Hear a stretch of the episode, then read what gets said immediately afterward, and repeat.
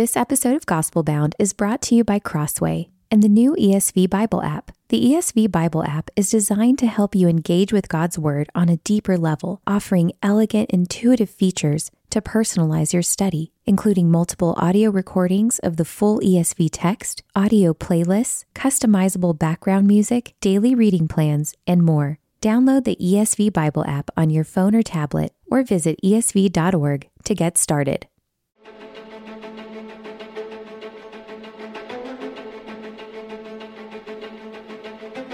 This is Gospel Bound, a podcast from the Gospel Coalition for those searching for resolute hope in an anxious age. Wherever you're listening from, welcome. I'm your host, Collin Hansen, and I'm glad you're here for today's conversation.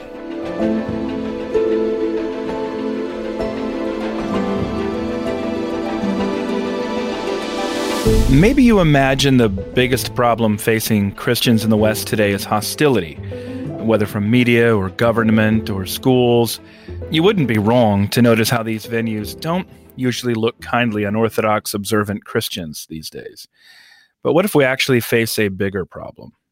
What if the problem isn't that our unbelieving friends and family care too much about what we believe? What if they don't care at all what we believe? That's not a challenge we've typically been prepared to address until now, thanks to Kyle Beshears in his new book, Apatheism How to Share When They Don't Care, published by B&H. Kyle is teaching pastor at Mars Hill Church in Mobile, Alabama. I met him when he taught worldview and apologetics at the University of Mobile. And Kyle explains of his book this Atheism believes that God does not exist. Agnosticism believes that we can't know whether or not God exists. Apatheism believes God's existence to be irrelevant. And Kyle joins me now on Gospel Bound to discuss the causes and cures of apatheism. Welcome, Kyle. Hey, thanks for having me, Collin. Kyle, how can someone be apathetic about where and how they'll spend eternity? Well, uh, it's a difficult question to answer from a, the perspective of somebody who's a believer and cares very deeply about kind of the the end all of uh, where we end up. Uh, but for somebody who lives in a secularized culture, somebody who is persistently distracted, somebody who lives a very lush life and comfort like we do here in the United States, um, God can kind of just fall off the radar of interest altogether. I mean, we have science that can explain our origin, and we have a trajectory narrative of improvement or evolution or progression uh, so our purpose and our meaning is found in our participation in that.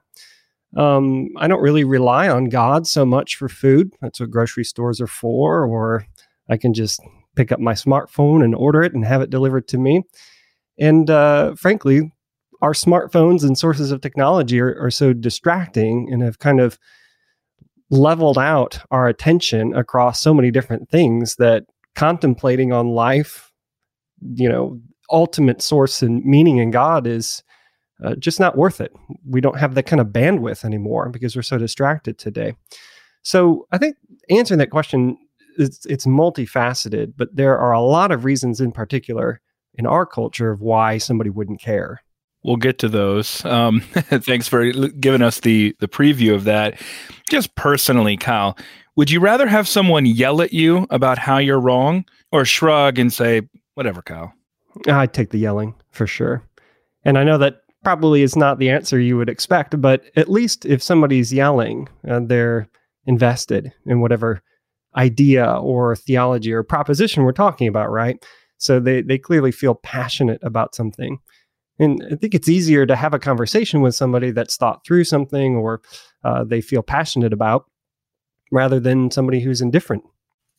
Did you ever notice a shift personally? Like, where did this book idea come from? Was this something that you were reading in your academic research, working on your PhD, teaching in classrooms, or it's an evangelistic thing? You're talking to people and and you start to pick up on this. Was there a particular point in time where you noticed a shift toward apatheism? Yeah, there is a, a, specific moment in time I could point to um, when I think I've kind of first recognized uh, what apatheism was and kind of how pervasive it, it, it really is in, in Western culture in particular.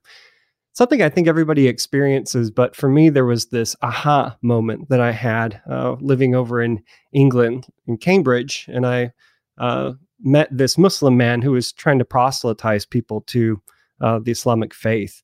And uh, he wasn't very successful. He set up this booth in the center of town at this market, and I saw him weekend after weekend try and try, and you know, nobody ever seemed to be interested in talking to him.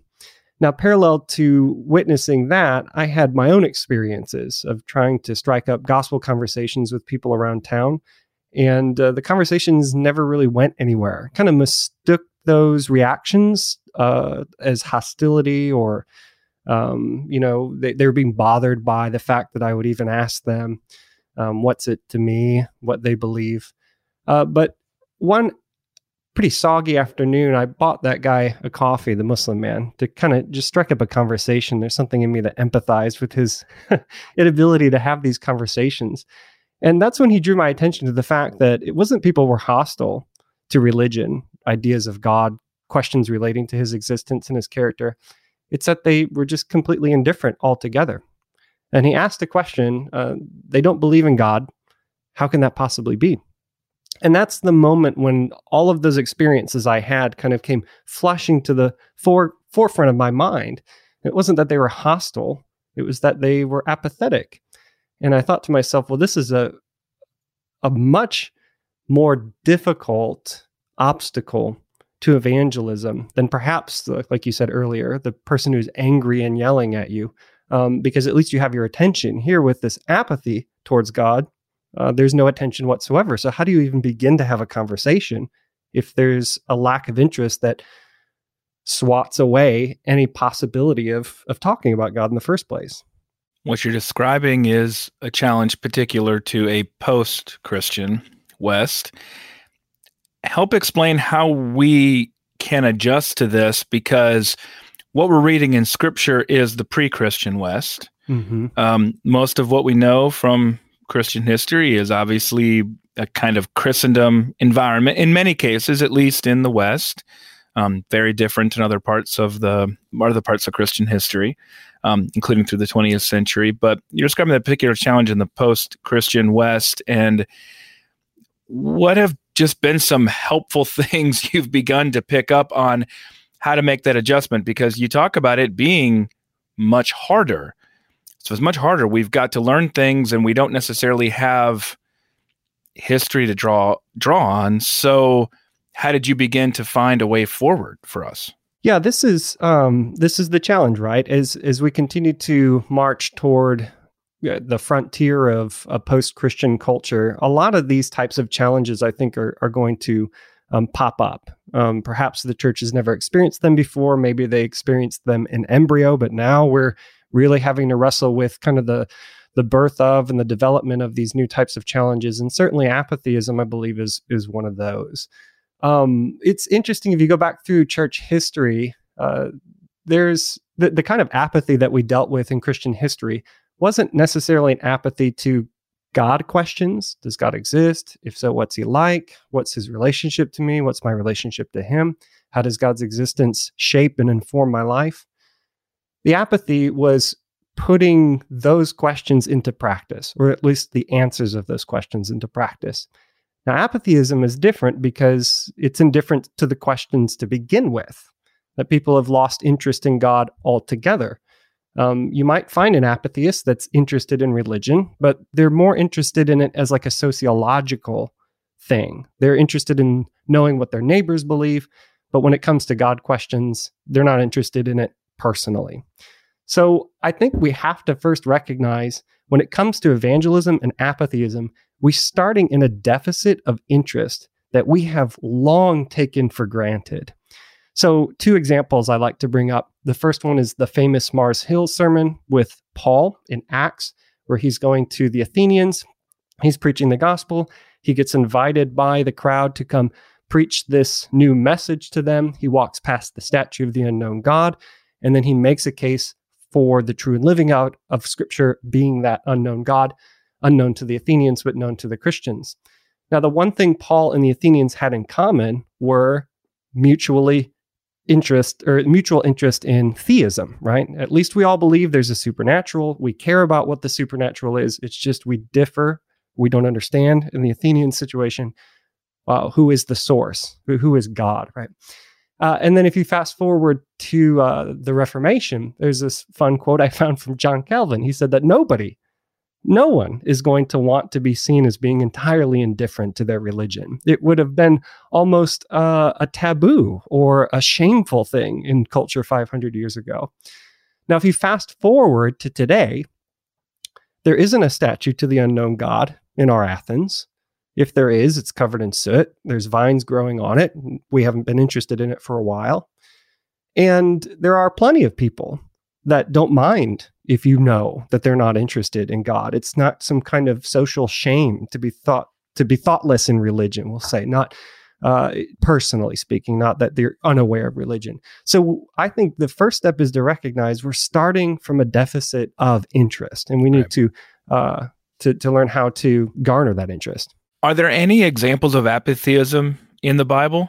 I don't think there are. I think there's a close cousin to apatheism, which is um, practical atheism. So the there's a there's a couple of examples um, in the Old Testament, uh, the Psalms in particular. The fool says in his heart there is no God. There's a lamenting that there's a belief, maybe even an interest in God, but at the end of the day, I'm not interested in what that belief means for me. So it's not that they reject God or that they're disinterested in Him. It's just that they're not going to care about the consequences of his existence. So I do believe it's it's a truly unique thing that the the Christian church is facing, which is owing, as you point out, primarily then to technology and affluence. Is that correct? And secularism. And secularism. Okay, well, let's come back to the techni- technology and the affluence there. Let's talk about secularism then. And who has taught you the most about this rise and spread of apatheism? I think it's been a, a number of sources, but really the three sources that have, that have kind of like put me down and said, "Hey, we really need to do something about this." Is definitely uh, Charles Taylor, uh, the the philosopher who kind of pioneered a, a, a re-narration of what it means that we live in a secular age. Um, Jamie Smith, uh, and his pointing out the importance of the affect or desires and wills in the human experience. And then Alan Noble has a great book called Disruptive Witness. And he was kind of the first one to awaken me to the idea of technology has so distracted us from God. Um, so, with those kind of three voices speaking into my life, I wondered if there was a way to get all three of the concepts that they're bringing up together in conversation and how it relates to apathy. Well, talk more about secularism. Once you drop there a little bit on the Charles Taylor front, um, because I I don't know that I would have necessarily expected apatheism to come out of Taylor's analysis because in his description of a uh, really more of the subtraction story, I guess, mm-hmm. you'd think there would be a little bit of hostility because the the the essence is we would be in such great shape if all we did was drop Christianity here.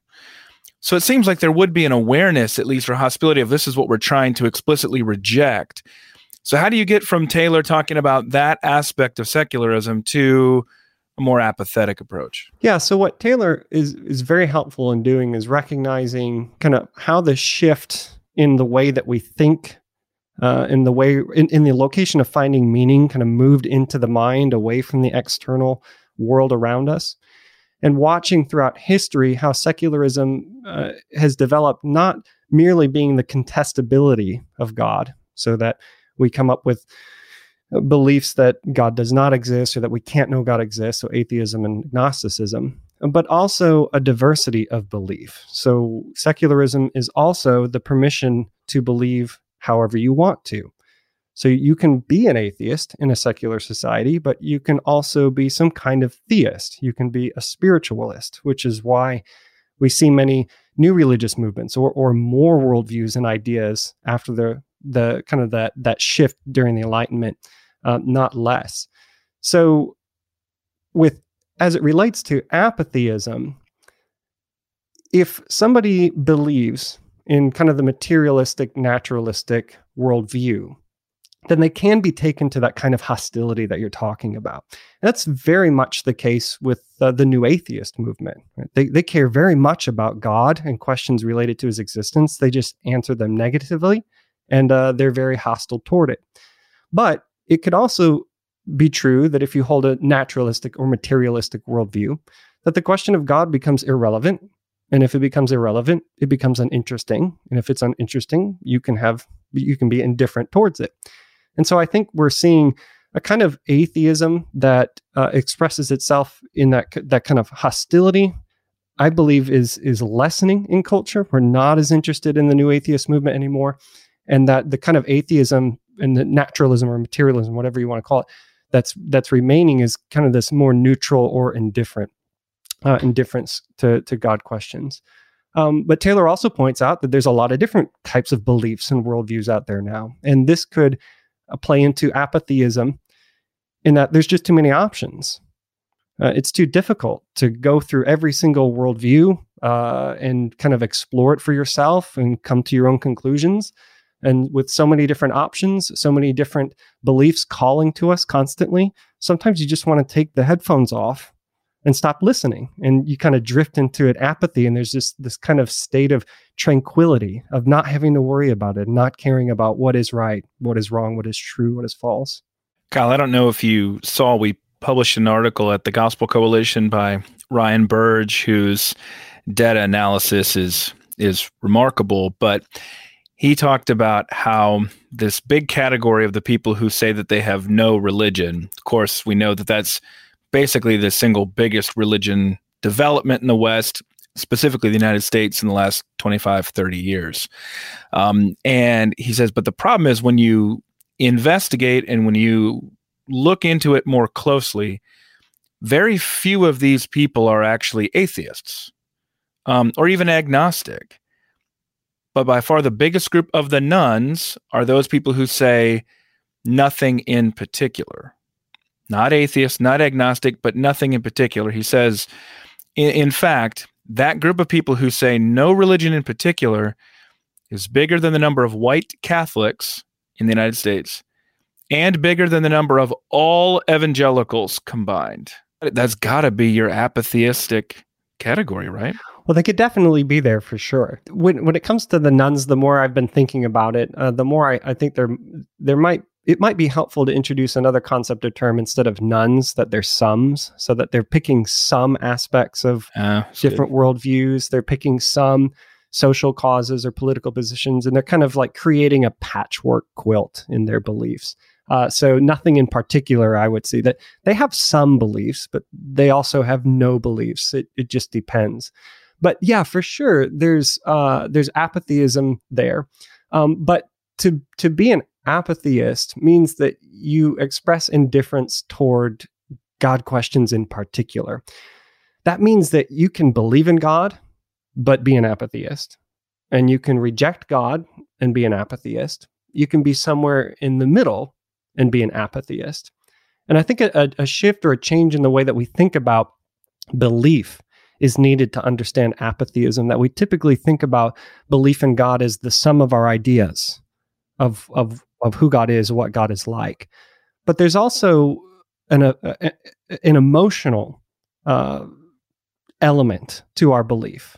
How strongly do you believe what you believe? How weakly do you believe? And, and the, the more apathy you have towards the belief that you hold, the closer you come to apatheism.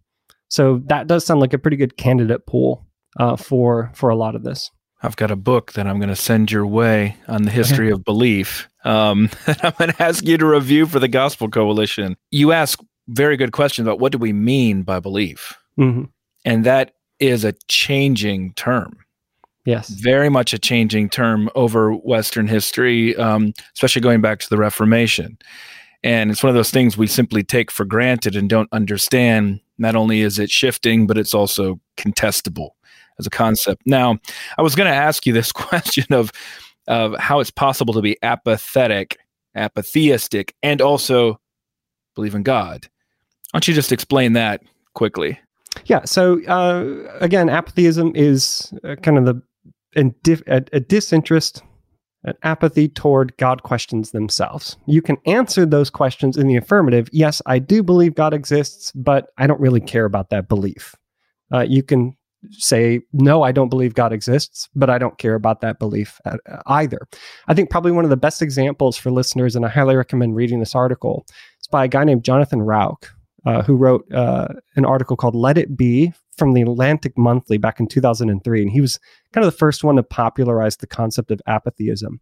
And he self describes as a Jewish atheistic apatheist. Now, how can you hold all three of those positions together? he outlines it pretty well in the essay and is, and is pretty convincing. It's not a matter of uh, the, the, the content of your belief, more of the quality. It matters less what you believe, but how you feel about those beliefs. Hmm. Okay. That will we'll come back to that. I think that's extremely helpful. Okay, so you wrote this book before COVID 19, right? I did. Well, during, but yeah. Yeah. Okay. Uh, the concept, at least. I mean, you work on the concept, the book proposal, all that sort of stuff. I saw a copy quite a while ago, so I know it's been a long time in the works there.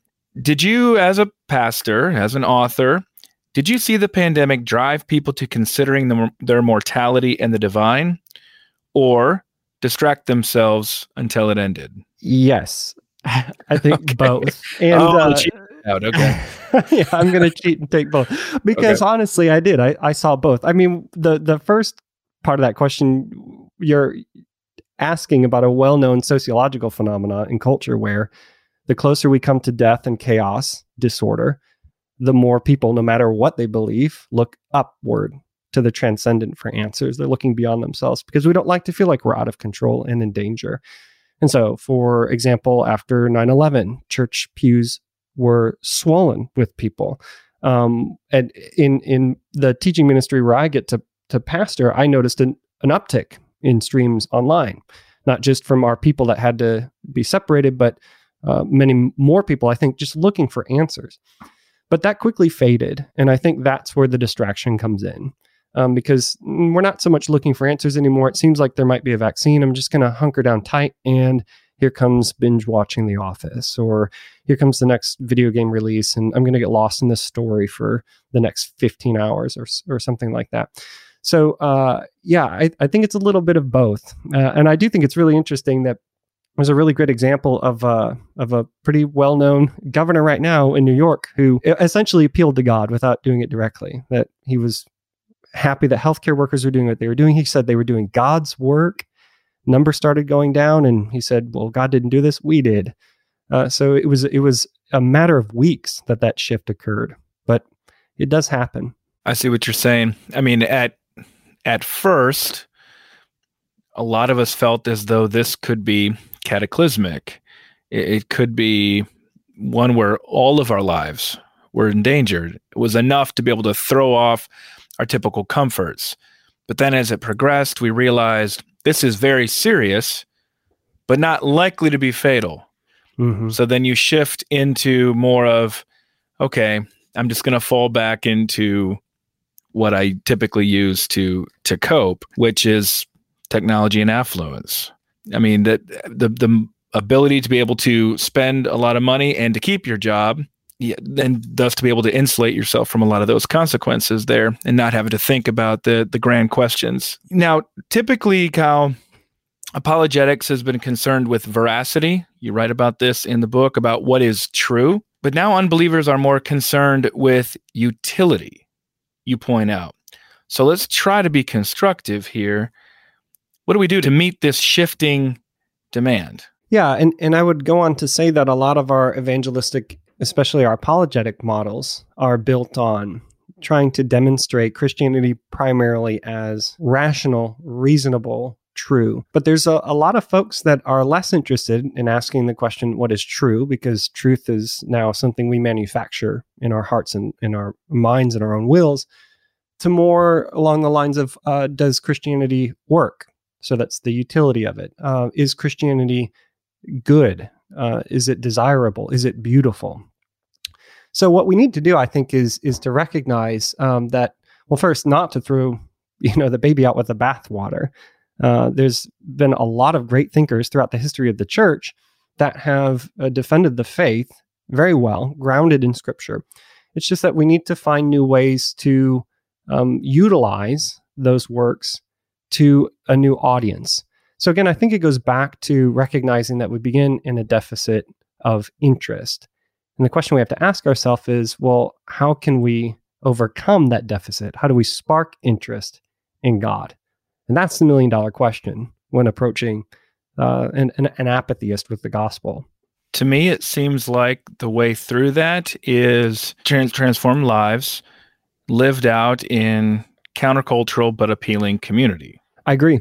Yeah, no, I think that's a great a great point. So I mean, I've I've spoken with a number of apatheists who walked away from the Christian faith or never kind of came near it because they didn't see what they believed to be a credible display of that faith.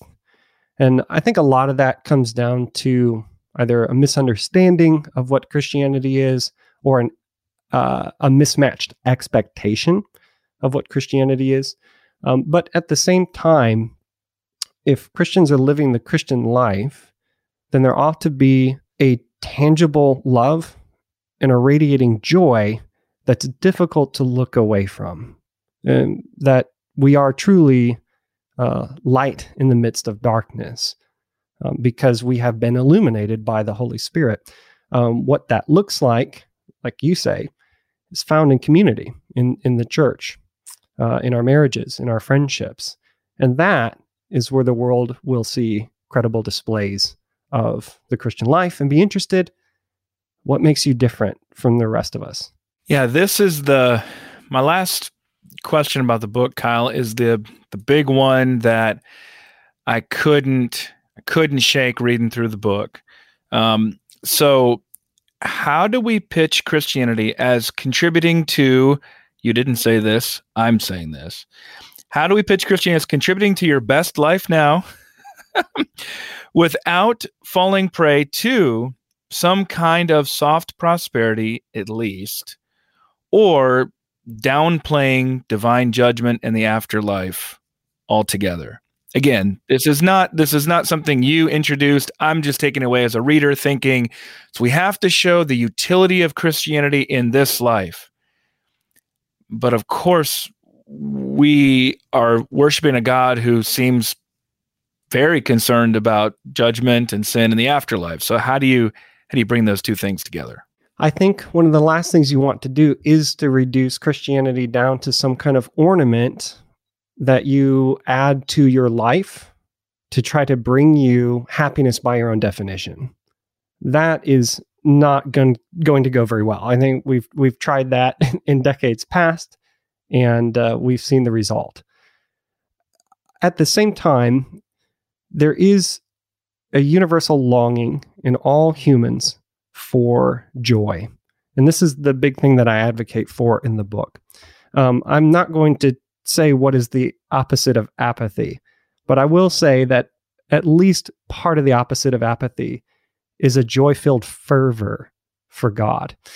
So, with that said, to present Christianity as a desirable faith is to point out that one of the blessings that comes from a life spent in Christ, indwelled by the Holy Spirit, worshiping the Father, is one that gifts us with a joy that is powerful and permanent, more powerful and more permanent than any other kind of happiness or joy that we could find in the created order.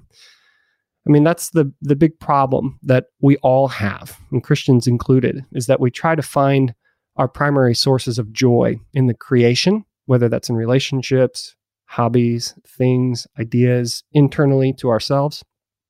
But over and over and over again throughout scripture, uh, even though y- there are glimpses of happiness and joy that we see in the created order, the fountainhead of our joy comes from the creator, it comes from God himself.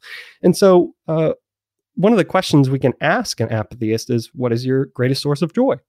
Inevitably, it's going to come from the created order. And the uncomfortable question that we have to ask them and even ourselves is what happens when that joy bringer ceases to bring joy? The Bible kind of breaks joy up, I think, into, into two categories that we have joy because of God, what he has done, his person and work, uh, the, the sacrifice of his son and resurrection, the indwelling of the Holy Spirit.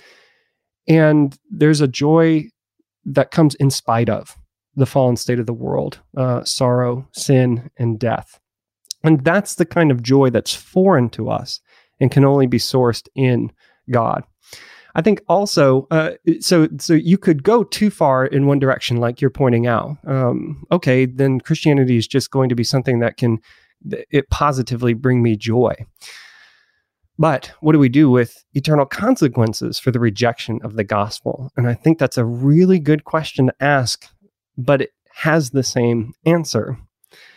That once you truly recognize the depths at which the Son went to rescue you and to redeem you, and the unimaginable sacrifice that the Father gave for you, and the unimaginable destiny for those who are outside of his love. The the the blessing of joy that we receive in this life and will continue throughout eternal life magnifies itself beyond our comprehension. So it's definitely i think a, a balancing act and not something we ought to shy away from um, but reducing christianity to just a, a set of beliefs to try to make your life happier and better now by your definition and by your terms, no, that's definitely not what we should do.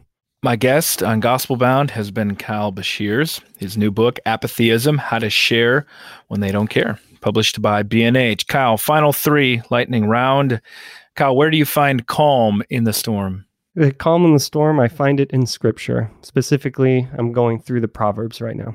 It's a good spot. A lot of wisdom, a lot of wonderful, wonderful, timeless wisdom, divinely ordained and uh, inspired wisdom there. Uh, where do you find good news today, Kyle? I'm finding good news right now in the community of our church in uh, stories of God's faithfulness, um, you know, despite kind of the way that the world is right now, um, and hearing a lot of stories about light and darkness. And that's been a good source for me recently. Last question, Kyle. What's the last great book you read? You know what?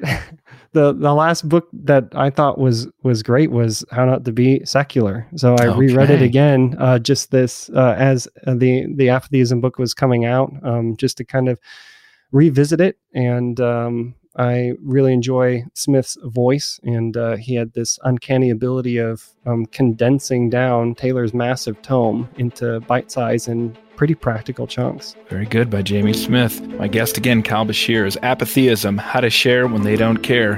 Kyle, thanks for joining me on Gospel Bound. Yeah, thanks for having me. Thank you for listening to today's episode of Gospel Bound. For more information, including past episodes, transcripts, and to sign up for my newsletter, go to tgc.org slash gospelbound. If you like what you've heard, you may also like my new book written with Sarah Zylstra called Gospelbound, Living with Resolute Hope in an Anxious Age. You can find it wherever books are sold.